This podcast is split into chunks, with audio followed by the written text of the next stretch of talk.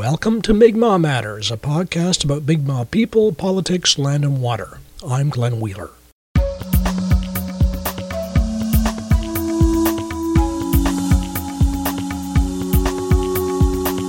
Support independent Mi'kmaq media. Become a patron at patreon.com forward slash Mi'kmaq Matters. Or if you prefer, you can send us an email transfer at mi'kmaq.matters at gmail.com.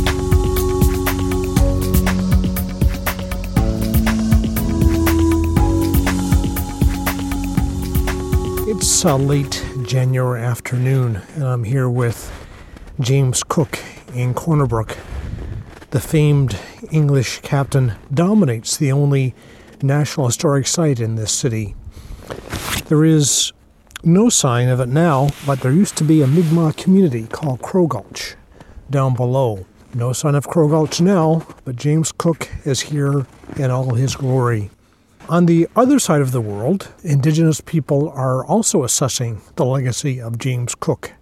The last weekend in January is officially known as Australia Day, but for Indigenous people, it's Invasion Day, marking the original invasion of the continent by the English colonizers and their impression ever since.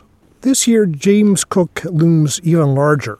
The 250th anniversary of the arrival of Cook in Australia, and the national government is spending millions of dollars to celebrate the event.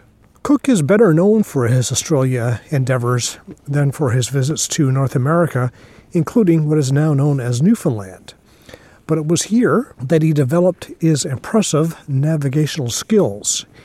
He applied the waters down below me for several summers before he headed off to those southern seas. Cook is a much more divisive figure down under than he is here. In past years, protesters threw paint on the many statues dotted around the country, especially the one in Sydney that bears the inscription Discovered This Territory, 1770. Our guest this week is Ray Minikin, a pastor and Indigenous activist in Australia. I spoke with him about James Cook and the history of racism and oppression of Indigenous people that began with his arrival. The Gurang Gurang is on my mother's side, mm-hmm. and that's up in, this is all in Queensland. Yes. Uh, more central, or just, just south of central Queensland. It's a place called Bundaberg and Gladstone. In that region there, that's where, uh, that's my mother's country. I was born on my mother's country there. And on my father's side is south of that, which is the uh, Kabi people. And actually, uh, here in my mother's country, there on the on the coast, there is a little place there called uh, the town of 1770, and uh, that's where uh, Cook lost his anchor there. The thing about Cook was that uh, you know, regardless of uh, who he is, one of the characteristics that he he was he was an incredible um, uh, sailor and also an incredible um, uh, you know person who, who, who could really really um, follow the stars and uh, and and map countries. It was a brilliant brilliant um, he had brilliant seamanship. He was a brilliant navigator.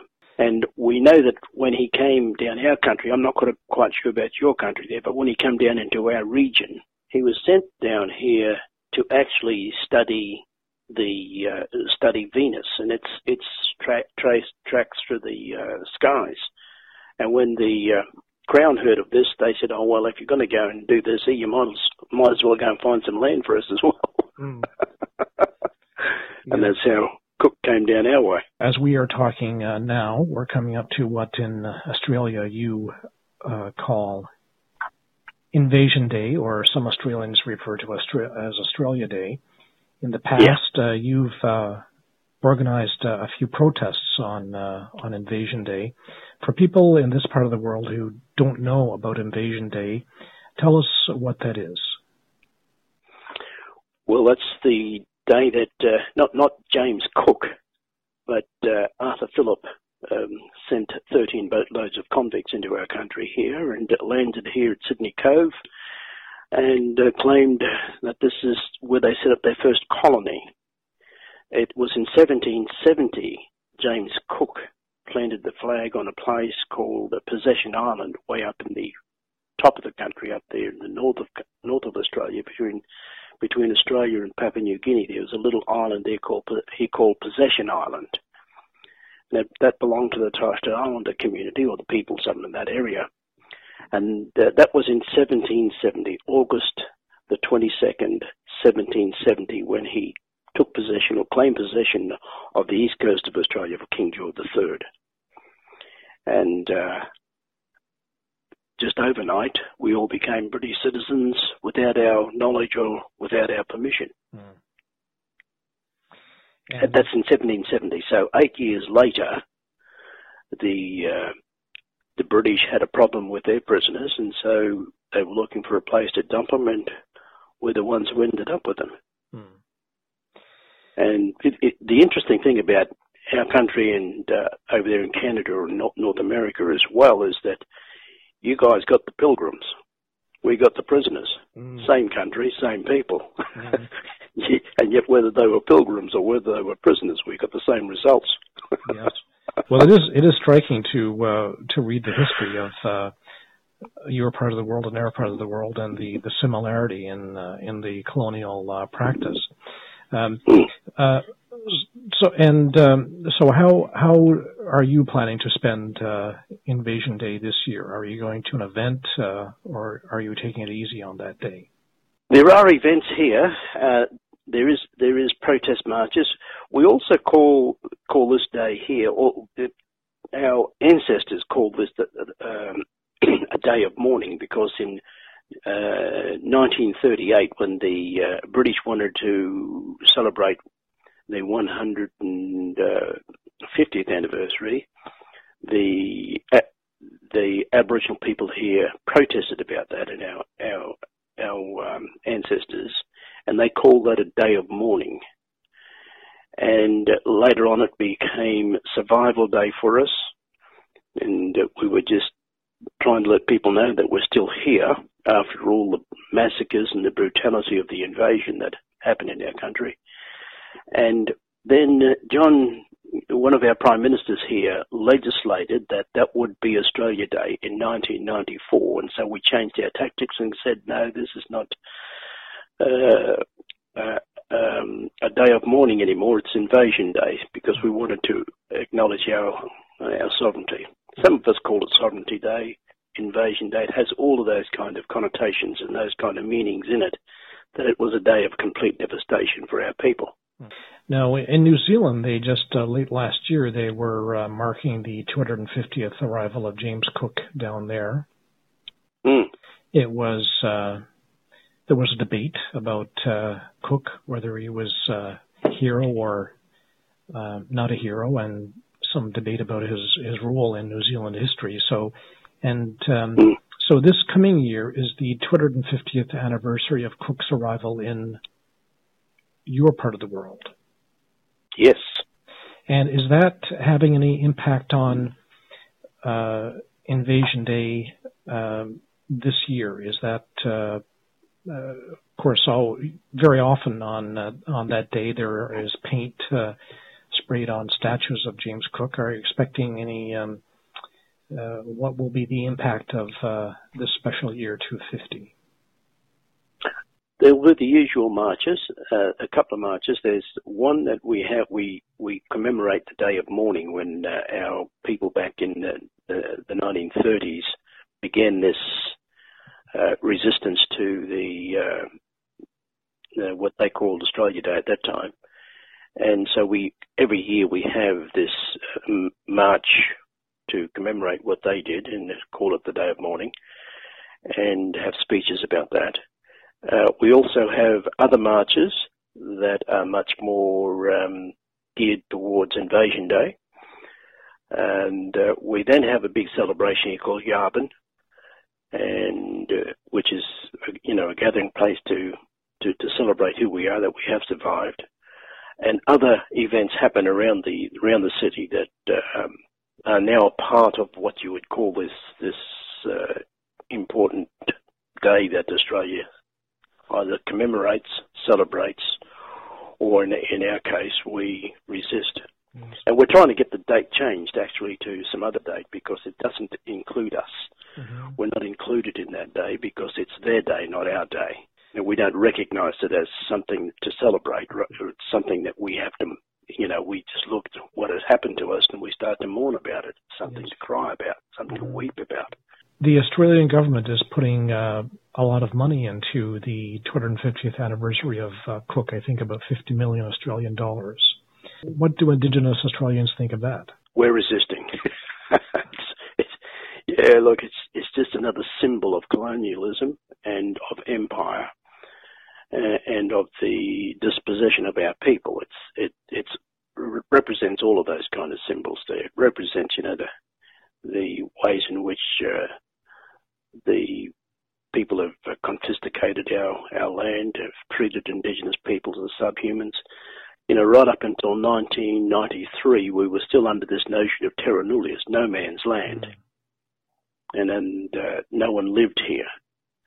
And so um, uh, terra nullius had a huge big impact upon our people. We lost our sovereignty, we lost our human rights, we lost we weren't recognized as a people or a nation. There were no treaties, no self-determination.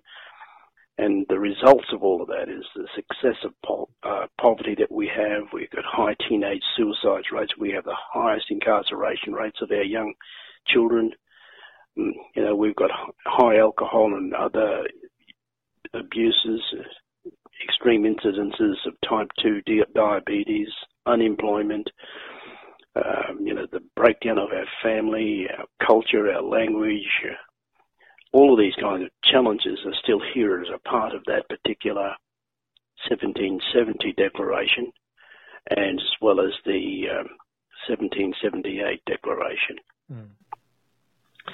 A lot of stuff in Australia is named after James Cook uh, highways, schools, um, and all manner of public, uh, and I guess private uh, buildings uh, also.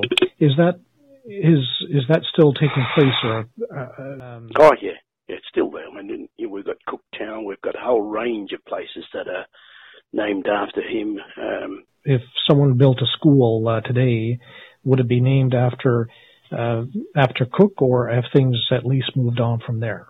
let's say there's a hesitancy now. I wouldn't say that it's it's it's something that people will uh, deliberately do, but they'll question whether they whether they would use that particular name.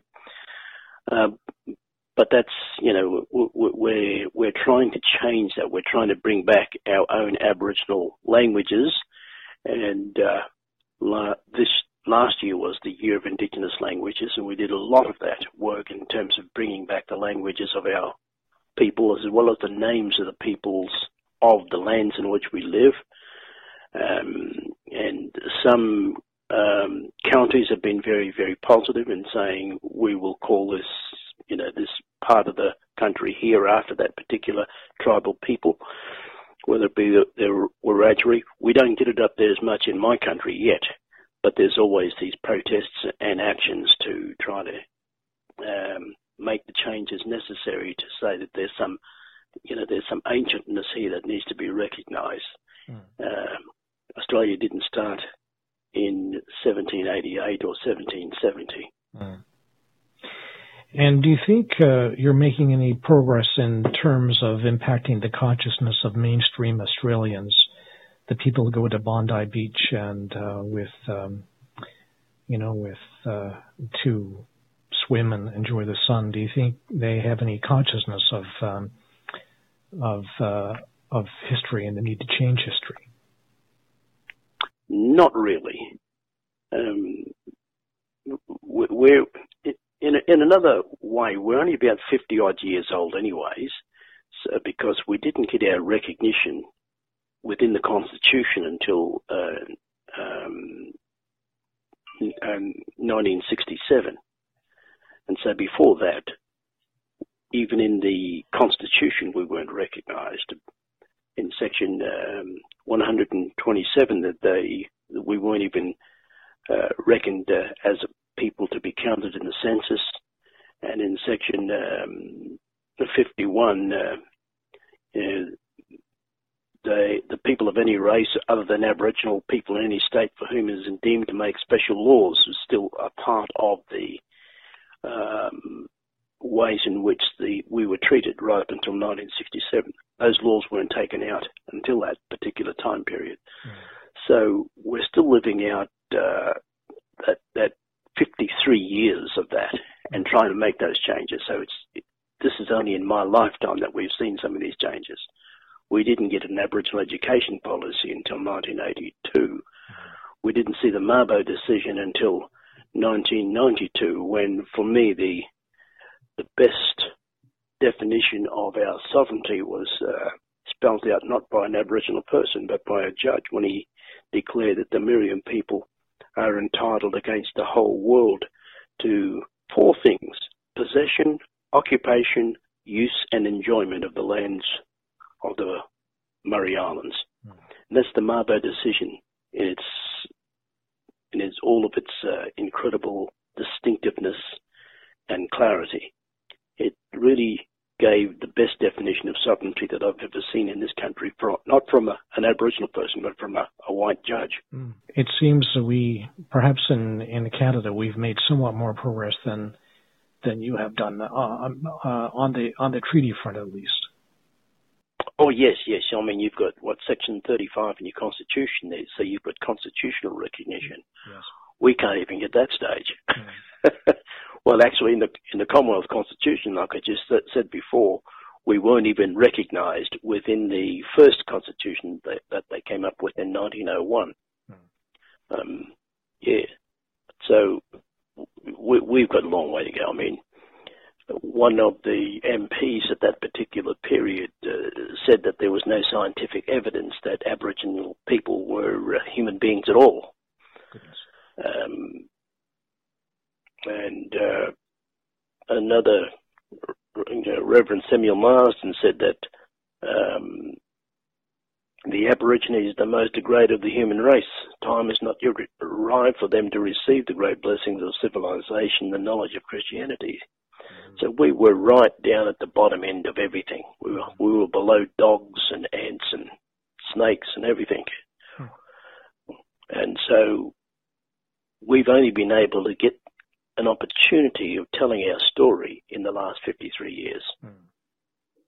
And trying to also advocate for the uh, ways in which we want land rights. Because at the end of the day, that's what it is. Yes.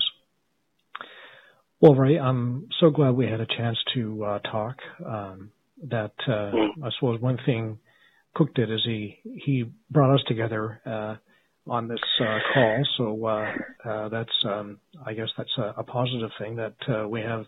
We're so far away, but we have so much in common in terms of our connection to the land and um, and the struggles that we both face. so it's it's been great to talk to you.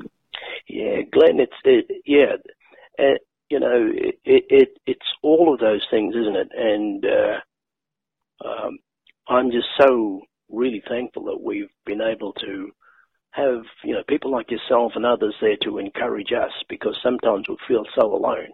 Mm. But then when we look at, uh, for example, what uh, what's been achieved by Indigenous people through the um, the World uh, uh, indigenous groups there at the UN now, and we've got the Declaration of the Rights of Indigenous Peoples and all of those kind of instruments now that can guide our thinking collectively mm. um, to do the to to get governments who've invaded us to do the right thing by by themselves in, in one one area, but also by the people whom they've invaded. We've got a lot of fights on so many different fronts that it sometimes feels overwhelming. Mm. But you know, people like yourself and uh, our connections with other people that give us so much encouragement and strength to actually stand up each day and uh, say, "We're here. We're not going anywhere. This is our land. What do we want? Land rights. When do we want it? Now. What do we got?" exactly. So the fight for justice continues.